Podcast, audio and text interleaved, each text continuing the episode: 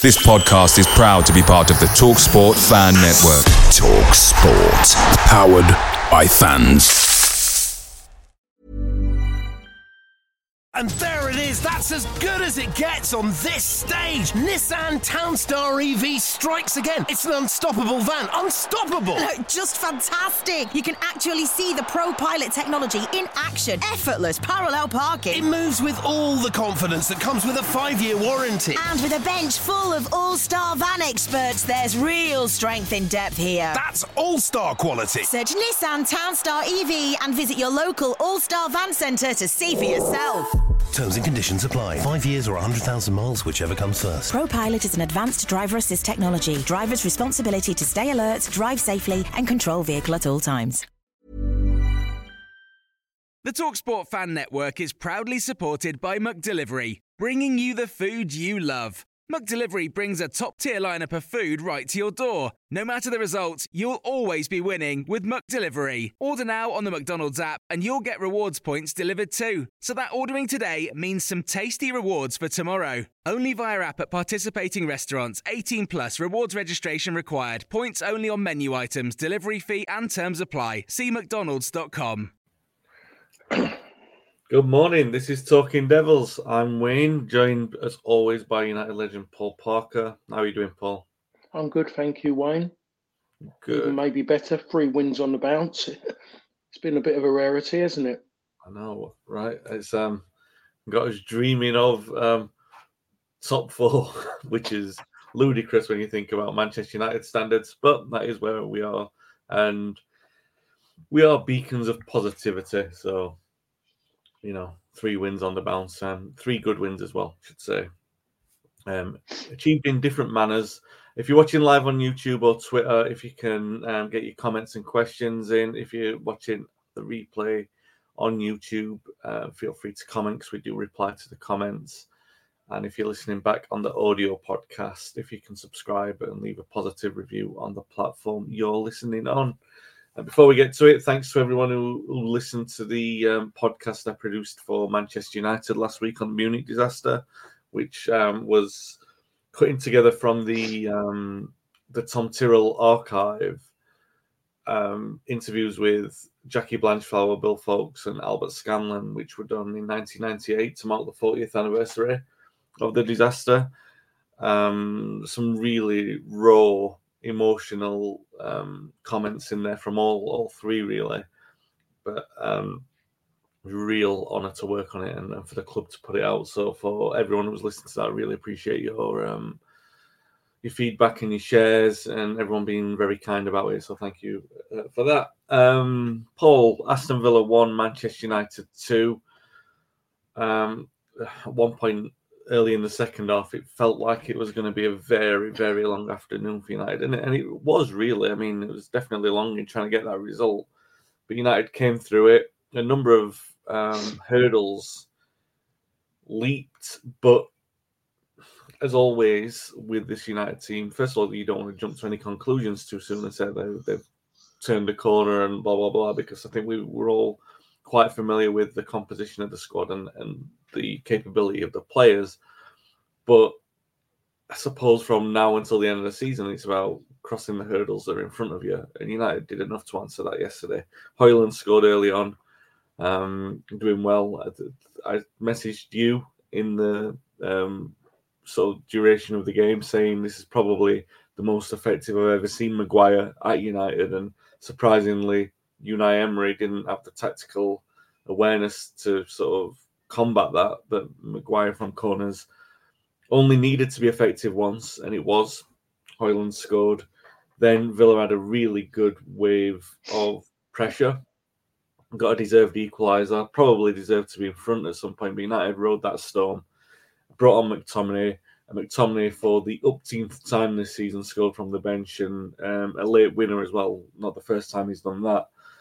And United get a, a, crucial win at Villa Park if they are to qualify for the Champions League. I've gone on record many times this season as thinking, saying I don't really think that that's important for the club this season, but for the players who only have an infinite, uh, a finite, finite number of seasons in which they can compete in the Champions League, obviously it is important for them. and uh, United got over that hurdle. They managed to do so despite the injury to Martinez, despite the injury to Shaw at half time, um, despite the repositioning, um, despite the two bookings for Casemiro and Kobbie Mainoo, which made you think that one of them would get sent off in the second half. They rode all those storms and got a crucial win. We'll talk about the individuals in a in a little while, Paul. But um, in terms of performance, obviously not the best, but it was a big, big win for United for the first time that Ten Hag's won a game against a top, uh, an away game against a top nine opponent, which is crazy when you think he's been there for almost two years, but a significant one and a significant time to get it. Yeah, when you just when you're saying that, it was mentioned yesterday that as well about beating a top nine opponent. You think yourself, uh, again, blimey. Normally you'd be talking about a top four, wouldn't you, or a top three opponent. Now it's stretched out to nine, so it tells you the levels that United are in at this moment in time, or does it mean that the league is more competitive than what it's ever been? Teams are a lot closer to each other than what they have been for a number of seasons. So I look at it, and the goal come at a good time. It come when United had a had a good spell, maybe their best spell of the whole game, to be honest, other than the winning goal. I would say that. I mean, even though it was a small bit, but they got something out of it. When you look at still trying to build play, they were still quite poor, but they still had Villa under a bit of pressure. Villa looked like a side that everything has been taken out of them from the fact of losing that unbeaten home record to Newcastle, and they haven't really played. They've, they've lost their ways slightly, which is quite normal in certain ways. If you're a team that has been playing maybe a little bit above yourself that drop down is very difficult again to climb back up again so quickly. So this is when Emery's going to be tested. But they they they got themselves in front and they did what they've been doing for a long, long time. They suddenly just sat deep, and they're not very good at doing that because the midfield isn't maybe a, as busy as fleet fleet footed as a lot of other teams in midfield. And Villa were just getting through them so quickly and getting to the back four, and it was a lack of um, sensing danger on the right hand side of the defence that was causing problems between Dalot. Dalot was playing too wide; he wasn't getting close to Rafael Varane, and so it was allowing gaps in between there. Varane was being taken one side, and Dalot, for some reason, wanted to mark the touchline and that was they'd done that on three or four occasions, got in on that side, especially um, what's his name, the young lad, Jacob, Jacob Ramsey, yeah. Ramsey, yeah, on quite, and it's only just a fact of, I don't know, was it naive or he's not a, is not really that kind of instinctive finisher that may be why United coming at half time, one nil up really. When if they'd have gone in at least drawing, everyone would have said that's fair enough. Come out second half and as we know in the last couple of games, come out second half, and they've been quite poor. They haven't really been up to it from the kickoff, from the start of the second half, stamping their authority on being in front. And again, Villa gained control, took over the game. And it was just really, again, it was last ditch. The keeper made saves. I mean, one of them he didn't know about. I think the one of them that hit him there from from Ramsey again. I think that was no, it wasn't. It was um Ollie Watkins. He didn't yeah. know anything about it. He just hit, hit him there and bang. Lucky enough, it, it pops away. Very similar to a save in the first half as well. But um, but it was always a concern every time that Villa went close. But I must say, um, Scott McTominay comes on, and I'm getting concerned that he's putting an extra man in defence, and I don't like too many chefs in the kitchen because it causes confusion. But it seemed like he put him, and Spurchy told him to go and be where Marcus Rashford, go and play it off the left hand side. And he'd done something that Marcus Rashford never done all game. He ran without the ball. And that run that run without the ball allowed him to make a run inside of Matty Cash. And Matty Cash couldn't deal with it. Simple as yeah. that. And, and and that was and that was something that you think yourself, you got you that Marcus Rashford should should really should really should really know. And but just apologise, my granddaughter's just coming in now, and so um, and now she's leaving the room. I don't know how she's managed to do that. I didn't close the door properly. Um, yeah, so Matty Cash, I think he might have had it quite easy in the sense of Marcus Rashford wasn't running without the ball and he just lost that train of thought. And, he, and Scott McTominay, once he gets his shoulder in front of you for a big, strong, determined lad, you're not going to get back the other side of him. And Matty Cash couldn't. And it was a great run and it was a great header as well. Not a chance. And that's what he needed, really. And for the first time, a wide player done that.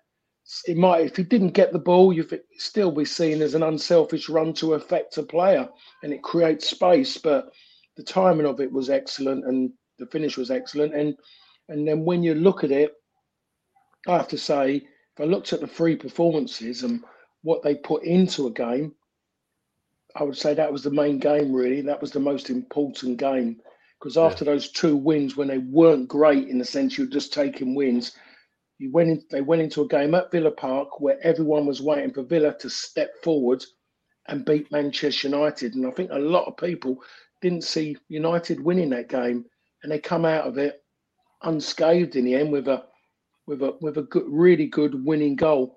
My biggest concern again, which has happened in the last three games, might have happened before, is that again Højlund wasn't in the game in the second half because of the way United played. He dropped yeah. far too deep.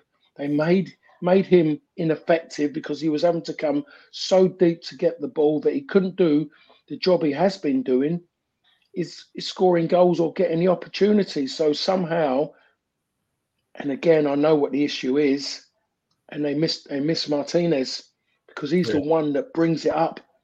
He forces the issue of the ball up. He doesn't dally on the ball. Everything yeah. is bang. Even if he's going to get it straight back, Wayne, he affects things by just moving the ball quickly, one, two touches, three at the most, and it's played. It's gone. Just to move people, not this dawdling, ambling. It was, it was, oh, it was, it was doing me. It was. I, I just don't see how football's got like that. Yeah. Pass and move was always the way. Yeah, especially like Onana. I know Neville went apoplectic about it a couple of times in commentary. Like, and it, and it is frustrating to see when Onana just has the ball for 10, 15 seconds, and you're thinking that all the momentum of anything. United are usually so well traditionally meant to be rapid at building from the back end. That's what we presumed he was there to do, but not. Um, I mean, once United had the ball, their their progression was pretty good, um, but because of that, because Villa are hunters from the front of the pack, that um, you, you're inviting trouble for, for no reason. I, I will say that my, my thought on us, um, the Højlund issue, is, and it's probably overstating it, but there's probably a little bit of truth in there. Is that once Højlund, I think there's been this anxiety for Højlund to get goals um, throughout the team, and normally, you know, if a team, if a player's going through a drought, you wouldn't normally get all the team that bothered about it because it's about winning the game first, especially United. I remember, but I do remember the exception of the, and I don't know if you played in the game. I think, uh, well, you you must have done the the Coventry game at home, Brian Robson's last game, where everyone was trying to get Robbo to score because uh, he was on 99 for United. I'm not saying it's like that with Højlund, but what I'm what I do think is that when Højlund gets on the score sheet, and he, he's been doing that quite early on in all the games, is that I feel like Garnacho and Rashford feel that they've got carte blanche to be greedy after that. And I think that's a, an issue because obviously it takes Højlund out of the game. And we've seen now that there's strength in, in playing it into him because we get more goals. The more goals we get, the more chance we've got of winning. The more chance we've got of building big leads, the more space you're going to get as teams try and get into the game, which is perfect for players for Garnacho, like Garnacho and Rashford. If they play the longer game with that, then they can afford to be greedy in, in later parts of games, but not at the moment. And I think like that's, I think Garnacho can mature and will mature. Rashford should already be there. And to be fair, until you know, before the second half, I thought Rashford actually played all right. He was doing what he needed to do. Um, but you know, United ground out the win. Important, um, important result, if somewhat unimpressive. But I mean, Paul, there are ways to win football matches, and now two trips to the Midlands in the last couple of weeks, both won late on. For a team that's had um, been so low on confidence over the season where they've had so many poor results, even though they're narrow wins and not really convincing on the face of it, you can't really discount the value of the momentum that you get from two late, two late winners like that. And it's about now manifesting that into greater, more confident performances, isn't it? Isn't it? I just don't know how did they go about that because I mean, we all like to see last minute winners, but they should be the exception rather than the rule, shouldn't they? Yeah, oh, without doubt, especially if you're Manchester United as well. And I've always said it is is about performances, and and now it is about trying to get a better performances from individuals and collectively as well. And it, it looked that way in that first 45 minutes with um with um, Martinez when he played, it, it, it, looked a lot better. Everyone looked com- confident. That's the presence he's got.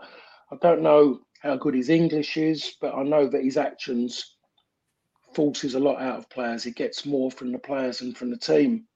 and he and the last when we look at the the games, you look at the game yesterday and you could see that he was missed. Definitely yeah. was missed. Varane Varane misses him. You can see yeah. it. Even though Varane did well again, but he's still a person who's whose career he's had a great career, but he's always been led by led by people. And as we know, the man who led him through his career at Real Madrid. Um, so the team have got to go into the next game, but they need to add a little bit to it because you can't keep playing on the edge like this. To be perfectly honest, because you you will get caught out. And as we know, is that the press can't wait to round on Ted Ten Hag if he loses a game and then name people who's going to take his job and then throw up all these different things. I mean, everything seems to be geared on the football world is about United. What can we talk about?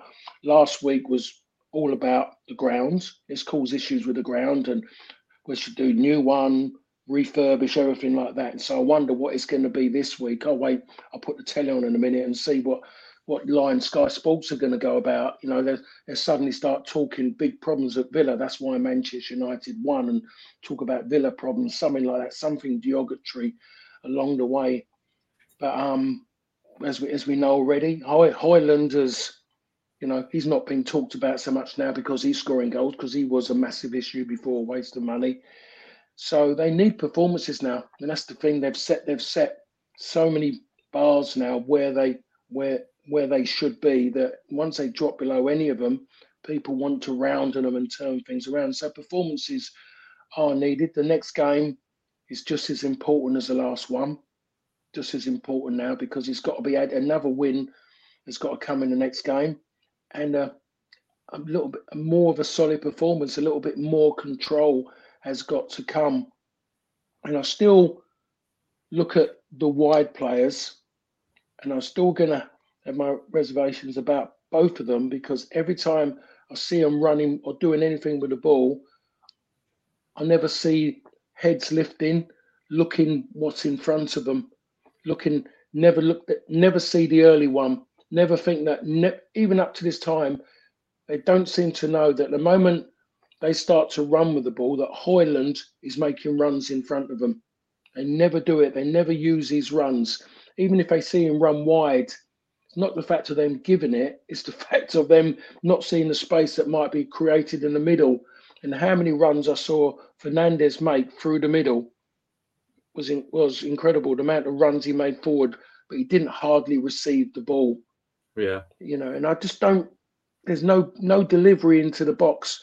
People know it now. They just virtually just go narrow because they know that there's no points. As a back four, they just do that, knowing that the ball's always going to because they're going to step inside, always looking to shoot. Especially yeah. Garnacho, who's always looking just to get in on his weaker foot and still trying that. And you've got the other side, Marcus Rashford, still running into cul-de-sacs, still running, yeah. keep going and going in. And they're the bit, and you think to yourself, surely someone's telling them, and, and we know that people are telling them because the amount of coaches and what they're earning says that they know basically if there's two, three people in front of you and you've got people around you, use them. Yeah. So they're telling him that, and it just seems neither of them are actually listening or understanding it. and I could understand Garnacho gets away with it to a point, but you look at the amount of games he's had now that he's you think yourself maybe he should know a little bit better now. Marcus Rashford, given the status he's got and everything surrounding him, his age, he, he I don't know whether he's, he's still playing his own game. That's that's the problem. I mean, Ten Hag took him off, which was a rarity, and now yeah. it's seen it's seen as a as maybe one of his one of his most positive substitutions in weeks. Because look at the yeah. impact it had. Well, a lot of his substitutions he's done over his last two or three games, I've questioned them because he's put the team under more pressure when he's yeah. gone and done it. But and he was very he, he didn't do what he normally does with his substitutions. He made that one substitution and bang, straight away there was the impact. It changed it because you had a player who was unselfish in making a run, hoping the ball was going to be delivered. So, yeah, yeah uh, definitely. I mean, and it's nice as well because I think we we are, or, or at least we try to be a podcast where we um, or I'm not speaking for you, but I feel like over the years where we've been critical of players, we've also uh, when when they deserve praise, as you have done so far with McTominay, um, that we've been quick to give that, and he's obviously that that commitment that that proved the difference yesterday. And he made a comment. I'm going to come back to it because um, be a little bit of a shorter pod this week. So we don't have Dave rambling on, you know, like Dave waffles when he's on. Um, he's getting some sleep now because he saw his team lost in that American sport thing that they played overnight. Um, a couple of people just to say good morning to Vicky, um, Asbjorn, and Mike. Good morning, guys. Hope you're doing well. Uh, Paul, I wasn't really going to talk about this, but uh, as you were saying it, you were talking about like last week's news being uh, either redevelopment of Old Trafford or a new stadium being built uh, on the same grounds. I'd like to get your thoughts on this because I was I was thinking you were at the club at a time where we we redeveloped the Stretford end. We moved the tunnel and the changing room, so you moved down into the corner. Then they redeveloped the north stand as well. So you were at the, the ground when there was this period of great change at Old Trafford. So it's yeah, I guess you're well placed to talk about tradition and you know evolution and things like that. Um, obviously there are a lot of people who are sentimentally attached to United um, and staying at Old Trafford because of the fact that um, it's been the ground for over 100 years. It's, it was the home of the Busby Babes. It was the site of the the game where we um, played after Munich against Sheffield Wednesday. It was the site of the game where we, we played against Everton. We talked about it a couple of weeks ago with um, when when you came out um, after Sir Matt died. Two of the most emotional nights in United history, afternoons in United history, were, were played at Old Trafford. So there is a, a big sentimental attachment there, and you know all of my memories of supporting United are there. But I do look at United's history, and where people say that it's messing with tradition, maybe we should also remember that when Emery was, um, uh, sorry, Davies, when Davies was the um, owner of the club, he, he financed a new stadium. And then when Gibson was chairman, he um, basically spent his money on the rebuilding of the of the ground after the bombing and everything like that. And he wanted it to be, you know, the palace that United had originally hoped that it would be. So there is at least evidence of United moving grounds. You know, it's part of their tradition as well. Where do you stand on um, on, on this debate? Do you think feel like United should stay where they are and redevelop, or do you think that you know the the hurdles of developing the South Stand, for example, mean that it is probably time to have a new stadium built? You've gone you've gone silent there, Paul. I've I think I've muted you by accident. If you can unmute yourself there. What about now? We're back. We're back. Sorry about that, guys. Yeah, we're back. Yeah. Right. I'm more for um a refurb, to be perfectly honest, Wayne. I mm. really, I, I really am. I just, I look at it now and about just maybe even just moving just slightly behind or something. I mean, I've lost, I've lost the way now. Every time I go back to Manchester, I start trying to think of how things, how things were. But then I think about, I'm sure that people who have lived up in Manchester a lot longer would mostly are struggling as well. What's happening to Manchester in the last few years, but I'm looking at a refurb really of, of you know the grounds rather than moving because I've I've been to Tottenham a lot of times. A lot of times I've been working at Spurs. I went there so many times during lockdown. It was taking me 35 minutes to drive it. Now you, you can't get anywhere near driving it in 35 minutes in a normal because it's just ridiculous to traffic. So I was going there, I was walking around it and I was going, wow, just inside of it when it was empty, the concourses are massive. I mean, concourses have got to be about what 50, 60 meters wide. The concourses, they're incredible. You know, I mean, when they're busy, they're busy, but still, it's still comfortable busy. And I can imagine, you know, you go in OT and you're walking through, it's, it's, it's you know, it's, it is what it is. But the, I'm, Tottenham is a great ground, and I've sat in all different bits. I've been in the press bit, I've been in there kind of lower kind of the bits where they've got their different levels of corporate and it's really it's really nice the service is good i've done the major one very fortunate to be invited and gone gone proper Roy Keane prawn sandwich proper and you sit in a louvre you don't they don't have boxes they have louvres they call them big kind of settees high ones like the waltzers at the at the um at the fairs the big waltzer kind of seats rounded in the front and and then you go to these doors, had heated seats. It was absolutely amazing. But it's a venue, it's not a football ground. And the problem is that anything's going to get built now for Manchester United will turn into a venue. That's what they're going to want to make it into a venue, not a football ground. Yeah. So again, I think it's an it's like virtually like when the FC was removed or the football club was removed from the badge. It's you're going to have a ground which is going to become a venue. Is going to be able to service it for every so it services every sport and football is not going to be sitting there as the principal one to be perfectly honest. Tottenham tottenham's pitch flips and does everything. I mean there's a underneath it there's got a a bit for um um driving underneath it. They've got a go-kart track. They can do f1 testing and things when you go underneath it plus obviously the football pitch the american football pitch as well. So I'd just rather Manchester United refurb. Yeah. Still, you know, does I don't mean make it any bigger than what it is, but just refurb it. And can they do that along those lines and go down there rather than everybody because of this new takeover, not takeover, this proportion of shares have been moved to someone else. I'm thinking myself, is everyone blowing everything up big because it's this and thinking it's a complete 100% sale with new owners in there. Because to go and do that, what they're talking about, how much money then goes on the pitch, which is the most imp- important part. Well, I've maybe as years go on, that will change because I think if the club becomes a venue, then it means that straight away you're going to actually lose your hardcore fans because they're going to be priced out of the market in certain ways, and you just end up people turning up to take more pictures of themselves in this venue. And oh yeah, better turn around because there's a game going on while I'm having my picture taken.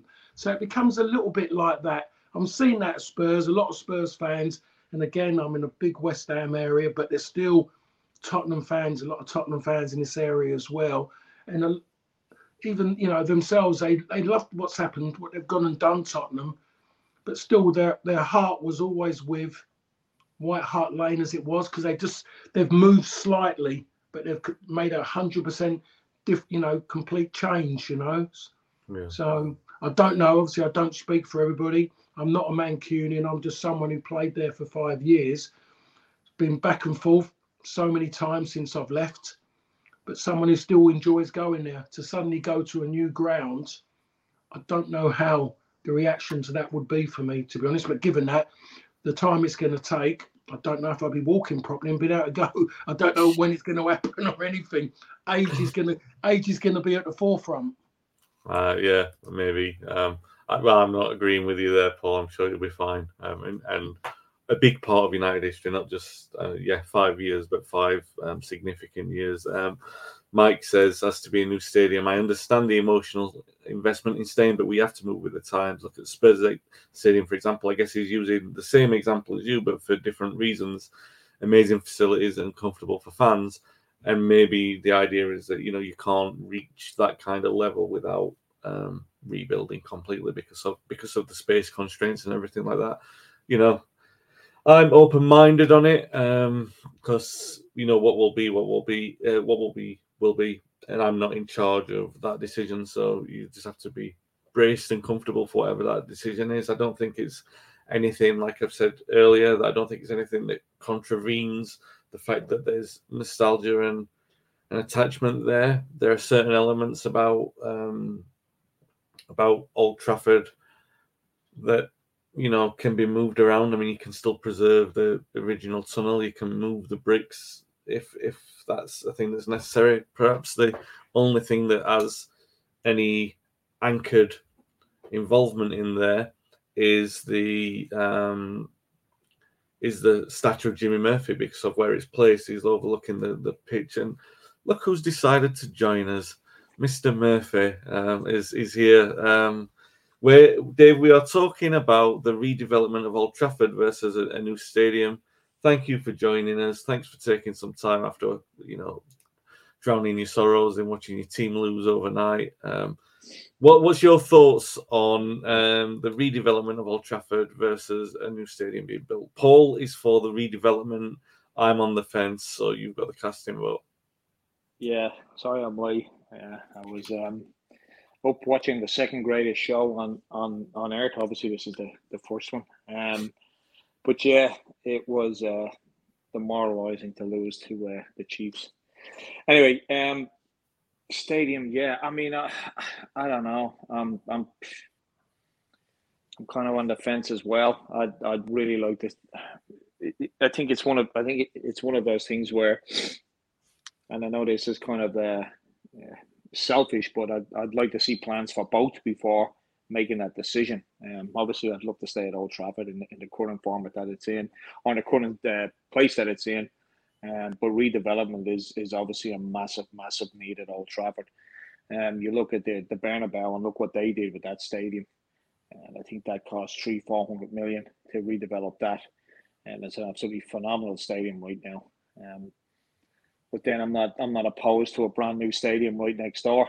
Uh, my concern about redeveloping Old Trafford is what do we do during that year or two years? We all know it never it never goes the length that they say it is. I know Spurs had a had an awful time trying to get into there. It's that time of the year. Your vacation is coming up. You can already hear the beach waves, feel the warm breeze, relax, and think about work. You really, really want it all to work out while you're away. Monday.com gives you and the team that peace of mind. When all work is on one platform and everyone's in sync, things just flow wherever you are. Tap the banner to go to Monday.com.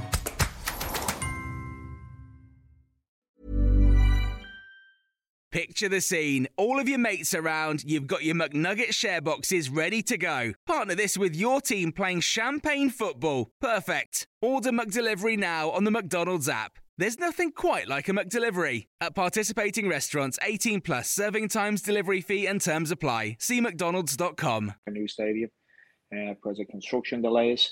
That would be my concern. Where do we go uh, during the redevelopment of Old Trafford? They'd obviously have to shut it down or even shut down large pieces of it uh, while it's being redeveloped. Uh, so that that would be again uh, for me. It would it would I think I would sway towards a brand new stadium. Um, but you know, I think as as supporters, we'd like to see what what the two options are on the table in regard to redevelopment versus a brand new stadium. We're the biggest club in the world. Um, we should have the best stadium. We don't. We did twenty years ago, and we should get back to that as well. Uh, so, yeah. um, more of a more of a, a redevelopment. But again, where would we go while that happens? Yeah. Uh, so. Yeah. Um, well, I, mean, I guess the City of Manchester Stadium can hold all the season ticket holders. It's just about the rest of the rest of that. Um, but yeah, I, I'm, I'm on the fence with it. To be honest, I can see the the pluses and minuses. We did get a comment there. Isn't the train line the issue with the development? Yeah, and there was some issue with the houses behind the train line as well. and obviously real estate in Stretford has gone quite high in in the last few years, like everywhere, but especially in Stretford, it's you know probably two and a half times as much now, which uh, might be fairly minimal collateral damage as far as um, a football club are concerned in terms of redeveloping. So it's still uh, not insignificant cost to to be um, to be considering, considering the fact that there are residents living there and everything like that, and it's quite a it's traditional Manchester streets, tightly knit. Do you know what I mean? There's a lot of people to move around and everything like that. Um, and that's notwithstanding the other issues that have been already in Old Trafford over the weekend, as we've seen, you know, a lot of season ticket holders from the section just next to us have been moved around, including some legends like Norman Whiteside, who in the news about it. Um, they've been repositioned because of the um, corporate seats that have been removed from the Stretford end. Unfortunately, when you move corporate streets from somewhere, uh, corporate seats from somewhere, you're going to have to move them somewhere else, and um, it's a difficult one to find a solution. Uh, hopefully, they will find one. Uh, Mike says downsize Old Trafford for the youth and women's team have new 100,000 stadium. So that seems to be a popular uh, thing. I don't know about downsizing though. What would you do? Like chop some of the top off?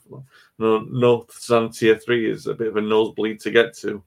Um, been there a couple of times it's not fun to. I was up there for the Wolves game and, uh, you know, watching Onana give away a penalty that's not given in the last couple of minutes is scary enough, but um, terrifying when you're 4,000 feet in the air. Um, so, Dave, you've already missed talking about the um, Villa game, unfortunately for you, but we will have a little um, interlude on before we talk about um, Luton, talking about the midfield of Casemiro and Kobbie Mainoo. Um, and I'll let I'll come to Paul first on this though. Um, Kobbie was instrumental in the winning goal yesterday, doing well in the tight corner before kind of overrunning the ball, but allowing it to go to Dalot when he crosses for, for McTominay. Another good performance from Kobbie. Um, and another like fairly um, composed performance from Casemiro. He had a lot of um, criticism at the start of the season, but he's been good since he's come back, and they look like a decent partnership blooming it just feels like they need to understand what each other's roles are in there. But it does feel like out of all the options that we've got at the moment, Casemiro and, and Kobbie Mainoo is probably the best. What what do you think? It's good, but the, the problem is the problem is is um sorry, I'm just sort of staring at it. Um ball retention is key. Has to be better to get the best out of those two. They spend so much time chasing around and you always worry Casemiro chasing around it. It was just like every time Cas- Casemiro make a, makes a challenge, I'm kind of do it going like my one I used to do like every time Eric used to make a tackle, I'm going don't tackle, don't tackle because you just worry about it. Casemiro got booked yesterday because of the fact of the referee was poor. Yeah. Matty Cash, I'm going to use the word because people are scared to use it, cheated. Yeah he cheated and got him booked. The referee fell for it, where prior to that he was quite good. He was quite good, and those two together are good. Both of them, if they get in possession of the ball, then they keep it better than anyone else in that midfield. Don't try not to give it away cheaply. The problem is, is that they're having to do so much work chasing back and forth, but they're not getting much help. And it's about them. Both of them are not quick, not quick move, not off the mark, not quick. Yeah. I saw at one time when Mainoo was running back, and you could just see it. He's he's not he hasn't got that change of pace in that midfield, and that's what it lacks through the middle. That change of pace. How how does that? How do you improve that? If you improve that, then you improve Manchester United a hell of a lot. And then if you've got that player as well who helps with ball retention, that is that would be a massive improvement. The midfield, especially getting Casemiro in there as well, the midfield went incredible. It moved, it changed really well. And we saw that last season, but you can see now it needs to move to the next level. Yeah. If that's without Casemiro, then it, it might be. Kobbie is the future, but it's about getting the right people to play with him, so people get the even more, even more out of him with the ability he's got. Because you know he can keep the ball. He's he can keep the ball to himself. He's that confident in his own ability to be able to keep the ball and the way he's, he fit, he's he, the way he keeps it, his body strength, and the way he positions his body, people struggle to get it off of him. Yeah. But they're the only two in that midfield who do that. Fernandes gets up and back, but he's starting from poor areas. That's that's Yeah. that's the problem. The two wide lads hit and miss, hit and miss. As simple as that. It might be good names for them, really. I don't know who you'd call hit or who you call miss though. But um, I, I like what's in there, but it's just about how they're doing their jobs at the moment. Yeah. It's an interesting one that David, because I mean the, the whole point of United's progression is going to be that they because they're still nowhere near we don't even know if they're good enough they should be good enough to be a Champions League side. I, I would have thought considering and I'm talking at a full complement, um, they're good enough to be a Champions League side, but scratch the surface, go down to the B level players, then they're not good enough to be a Champions League side, and they they are where they are. They're struggling to, to get in there. Um, but the issue that comes with United, even at a full complement, is that they're still not good enough to be a title winning side. So the point is always going to be about the better parts of the par- partnerships that we've got in the one and the one twos and the one two threes. How do you, which players do you move on? Obviously, Paul's saying that Casemiro is probably due to his age more than anything, but also due to some of the attributes, you know, not being quick and everything like that. That he's probably at ri- not risk, but he's most likely to be the next person where there's an evolution. You know, where you've got Kobbie in there. Um, in the case though, when you're looking at the options available, it's kind of like, well, all right, they're, they're not quick, but what they bring us is so much more important than the other players. It's so much more positive than the, the attributes from the other players that you kind of see. Well, it's not quick, but you just have to compensate in the other areas for that. You have to make sure that Garnacho and Rashford are pulling the weight, and it almost like with every improvement, you're asking different questions of the players, aren't you? Yeah, I mean, listen, you know, two months ago, a month and a half ago, even we, our midfield was absolutely shocking. You know, uh, we, we had a terrible midfield and we had a terrible front line. We we've stumbled into um, what I believe is is probably our, our best front three right now. Um, uh, that is Garnacho on the right, Rashford on the left, and obviously Højlund up front.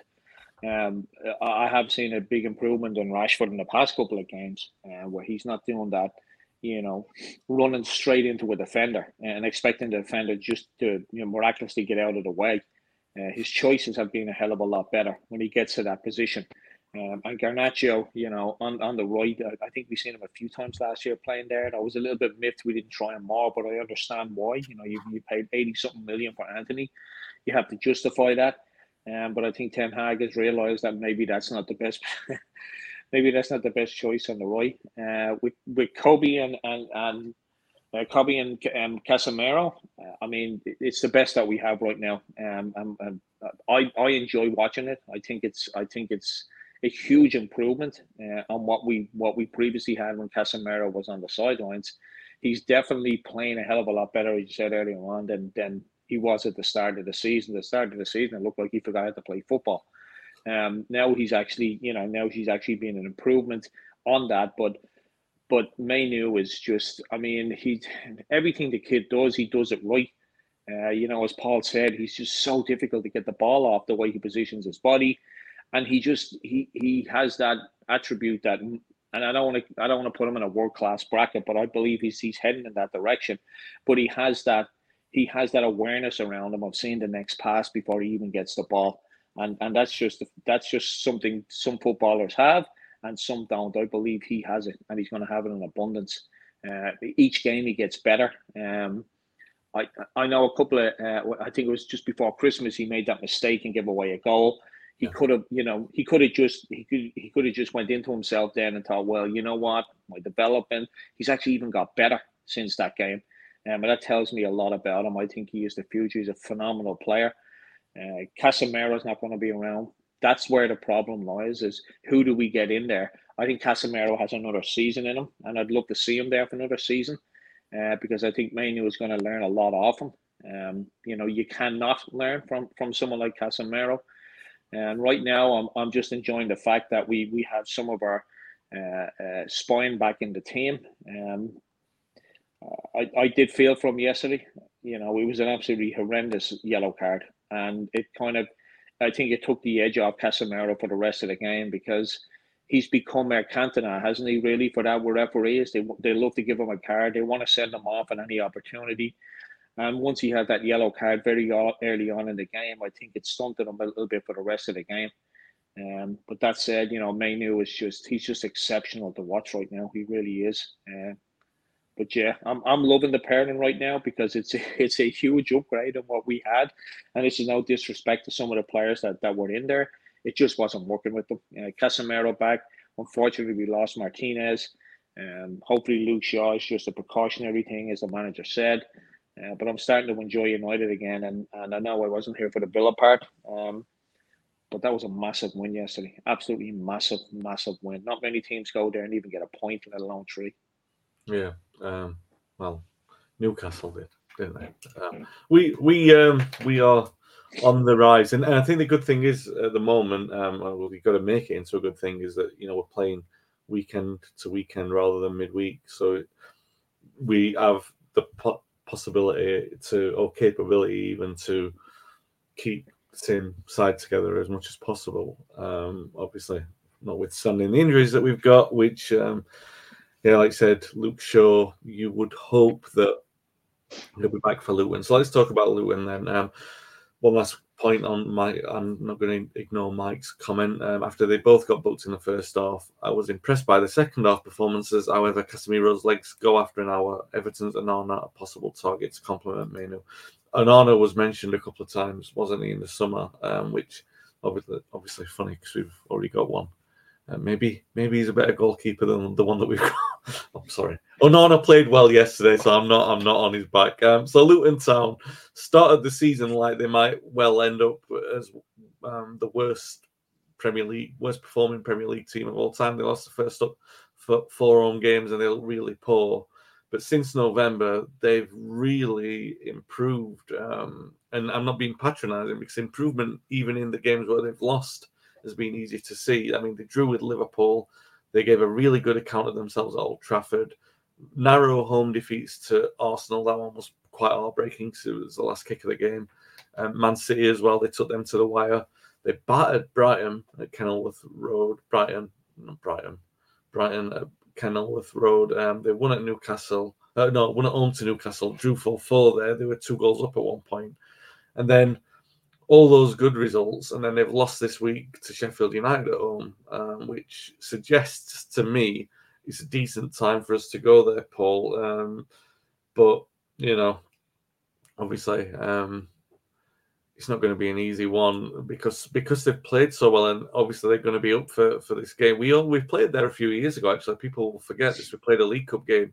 I think Donny Van der Beek scored down there. Um, obviously, dearly departed. Now he's gone away, so we're going to have to find goals from somewhere other than Van der Beek. Um, I wonder if we'll be able to man- mention it. Uh, ma- manage it even. Can't get my words out this morning. Paul, uh, what do you reckon? Luton away. Um, formidable task? Do you reckon it's one that United should be able to overcome? First of all, that was they've had they've had a few defeats, but that was their biggest margin, wasn't it? In defeat, Yeah. two goals, wasn't it? For a long time, yeah. Yeah, that was their um yeah definitely this season anyway. I mean, I don't think it's a great time for United to go there. I think it's a real real bad one, given that their fans were kind of looking at that Sheffield United game and were worried about it because of what they'd gone and done prior to that. That was one game which all the fans knew was maybe the most important one against Sheffield United, and it was like after the Lord Mayor show, wasn't it, with Newcastle, and then what they'd done to Brighton. Yeah. they, they just lost their way, and with United going there next time, and it's it's the one they've been waiting for. When I went there for the Luton v Palace, there were so many of them coming up to me, and they've been, it's the game they've been waiting for. They've been Yeah. waiting for Manchester United to come back there for a league game. The last time was 91 92, you know, and I, I played in that game. That was the last time there was any any time, and it tells you how unlucky, unlucky they've been in that. You know, they had avoided going down, then you never know what could have happened to them if they'd have managed and got a first season in the Premier League. Could Did things they- have been different for them as a club? Did they still have the plastic pitch in 91 92? No, no, they didn't. No, yeah, they'd gone by then. Yeah, I think Yeah. QPR were the last team to have the plastic pitch. I think in '87, my first season there, '87, '88, was the last team to have a plastic pitch. So I think No, I even can Preston, Fergie um, complaining about the um, not wanting players to go on if they had knee injuries, you know, because they or if they had problems with the knees, because um, obviously it was terrible for the joints, wasn't it? But um, it was, yeah. But then even if players didn't have trouble with their knees, they found them once they went on that pitch. yeah, yeah, was I'll tell you what, we used to go on that pitch, you'd play on a Saturday, and Jim Smith used to bring us, coming on a Monday, we're going to train at the ground on Monday. After playing 90 minutes on that pitch, you go back in two days later, you go in there on a Monday morning and try and move your legs. You think somebody has swapped your legs for bags of cement. Your Oh, thighs were just absolutely killing you. But then as well, there was others who couldn't run because you had all the big scars on our knees, uh, not scars, just open wounds still going. So it was it was diff- it was it was tough for that season, my first season at top level. It was good in certain ways, but it was terrible. The amount of times I was driving home with, excuse me, excuse me for saying this, with pus falling out from all over my body of the the wounds on elbows and knees and my backside. But Luton is going to be tough, regardless of Manchester United league league position, regardless of the fact of um they haven't been great this season. It's still it's still the best show in the country. They they're going to Yeah. want to be that place will be packed. They'll have more people there than what they've had before. People even just standing outside, they'll all be there waiting. It was no different to when I went there in 91, 92. And you got to remember, I went there as a QPR player before, but when I went there as a Manchester United player, it was completely different. Especially when you go when that, that built up area. If if anyone hasn't been to Kenilworth Road, they have to go for an experience to understand what that ground is all about. And you get there, and you can't not really feel a bit for them. And I'm hoping that Luton stay up. Obviously, drop three points in their next game, but I'm hoping that they stay up so they can actually get themselves going again for what they're being put through by the Football League and all the different authorities. They deserve something from it, but they are a tough team to beat. And the one their greatest strength is they haven't forgotten where they come from yeah, the way they play their football. They play the football that got them into that league. They haven't suddenly decided to be like Burnley, start the plastic football in one season, get up and carry on, thinking you can just carry on and do the same up against better quality players who are going to be sharper, going to be quicker, and sense more things than what they did in the championship. And that's the reason why Luton has taken a while, and that's the reason why they've got themselves up because the manager is just saying we're going to do the basics. We doing it and doing it repetitively. And the manager seems a really, really good bloke from his background and where he's come from. Good speaker, says the right things, and I, I think he means it as well. So it is going to be an, another challenge, a real, real challenge, and hopefully the players start right. But if they go and sit deep against a Luton, they will just they'll just straight away you'll turn around and you'll think you're watching a lower division game because they're just going to be putting everything there and virtually asking everyone, "Are you brave enough to keep doing this for 90 minutes?" yeah. It's going to be interesting to see how Ten Hag um, approaches that with his starting selection. Dave, um, does he, you know, like do you put McTominay in from the start for the battle, or do you just go with the team that started against Villa? Um, it's going to be an interesting one. Um, I remember Luton, obviously the plastic pitch era in 91 92, uh, Paul's first season, but there was also the the very real possibility that we could have played them in the 94 Cup final. They they had a really good run with Scott Oakes, and Yes. um, and they lost to Chelsea in the semi. But I remember thinking, oh god, it would have been good to play them in the final. They were a good cup team around that time. Fortunately, it didn't happen. We did play them in the League Cup a few years ago, and now we've got them in the league. And like Paul said, 17th in the table at the moment. So they, you know, they've picking up the wins where they um where they can find them. And this is going to be, without wanting to use a cliche, this is their cup final really at, the weekend, and it's you can tell the the interest again because it's Sky's headline pick of the pick of the weekend's fixtures, putting them at 4:30 on Sunday. Um, what are you expecting to see next weekend? I think you know, I, I, myself and Paul talked about this a while back as well. As soon as as soon as Luton got up, ninety nine percent of their players, staff, fans, they looked for this game. Hundred percent, they did. This was the game. This was, you know, getting into the Premier League is is obviously a massive, massive reward for all the hard work. But these are the games that that are the extra, you know, bonuses. Uh, Manchester United coming to town, uh, one hundred percent. Actually, they they would have just looked across that and said, "When are we playing United?"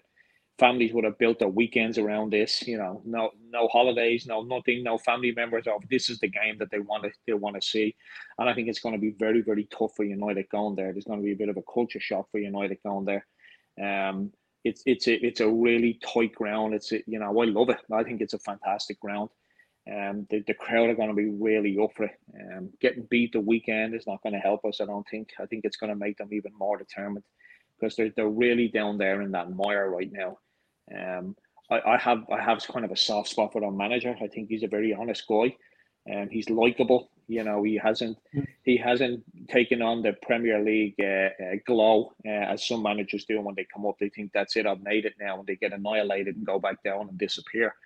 Um, I have, you know, if if I do have a soft spot for any team under this uh, steely outside, um, it's it's Luton. I think you know the, the, journey they've been on for the past four or five years has been absolutely phenomenal. It's not easy to get out of those divisions, and to come up into the Premier League. Um, I kind of want to see them stay up, but not at the expense of three points from United. Uh, it's going to, like I said, it's going to be a very intimidating crowd. Uh, the you know the the the the, the supporters are practically on the pitch, um, and these guys are going to be really. It's going to be a really really tough game. Um, like most teams that come up, um, Manchester United is always the cup final, and I'm not trying to be disrespectful, but it is.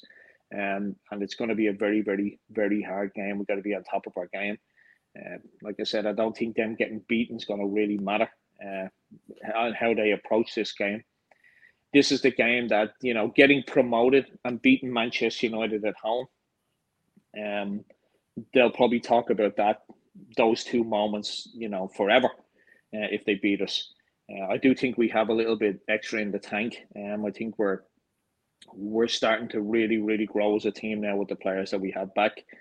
Uh, I definitely wouldn't change the side that started. Um, although you know, we, we do want a better pairing at centre back, but that's our better if that's our best centre back pairing at the moment. Go with that. McTominay, I think he's become a very good player to take off to bring on um, during the game uh, when when legs are starting to tire because he just seems to be able to get into that box a lot more. Uh, you know, he's a fantastic athlete. So I wouldn't, I wouldn't. I know it's it's not great when you score a winner, and then the following week you're you're back on the bench. Um, but I don't think Scott McTominay starts for me in, in, in any team that we have unless we have you know the midfield is designated. Um, but that's I'm not trying to be disrespectful to him. I think just that's his best position right now is coming off the bench with a bit of energy. Um, but yeah, it's going to be a very very tough game. Um, I always you know as a United supporter, it, it, I, I, always go into these games you know very uh, concerned because like I said these these teams that come up, this is the one that they want. Playing at Old Trafford is obviously a huge thing for them as well, but playing in front of their own fans you know, and, and Paul can attest to this. When when Manchester United come into town, the home team just take it up a level. You know, whether it's uh, both on the pitch and off the pitch, it's going to be a very tough game for Manchester United. It really is, regardless of them being you know fourth last in the table. Yeah, as you can see, they, they can score away from home. They scored four goals in Newcastle, which isn't easy. Um, so they are going to be dangerous. They really, really are. Um, but you know, I'm hoping that our form continues. Haven't been beaten this season yet. Um, or sorry, this, this season, this year. Um, yeah. this year, yeah, and and I want to take that form into it, and we, you know, we have we've opened the door for for top four. Uh, it's important that we go to places like Luton and win, but it is going to be a very very tough game. Yeah, um, strange that like um, go from feeling like they're one of the most vulnerable sides in the league's history at the start of the season to us now looking at United on a good reform and still thinking, no, not completely confident about this. Um, interesting to see how we will fare in that one. Um, that's it for this week. Thanks to, to Dave for um, rolling out of bed to join us for five minutes. Really appreciate that. Thanks always to Paul for his time. Um, sorry, Dave, you can listen back to the start. I went in on you at the start. I, I deserved a little bit of time in the sun after the criticism that you both doled out to me last week, which continued off air, by the way. These guys know to roll with the punches. Um, it's never enjoyable for me. Um, not that I've, it's never enjoyable. I, I'm saying like I subject myself to it every Monday morning. One of the best parts of my week. I, I really do enjoy it. Thanks for listening. Thanks for watching, everyone, guys. And um, we'll be back next week to hopefully talk about United winning at Luton. Um, um, be a bit more confident than what we've seen this morning. Um, take care. Away days are great, but there's nothing quite like playing at home. The same goes for McDonald's. Maximize your home ground advantage with McDelivery. Order now on the McDonald's app. At participating restaurants, 18 plus serving times, delivery fee, and terms apply. See McDonald's.com.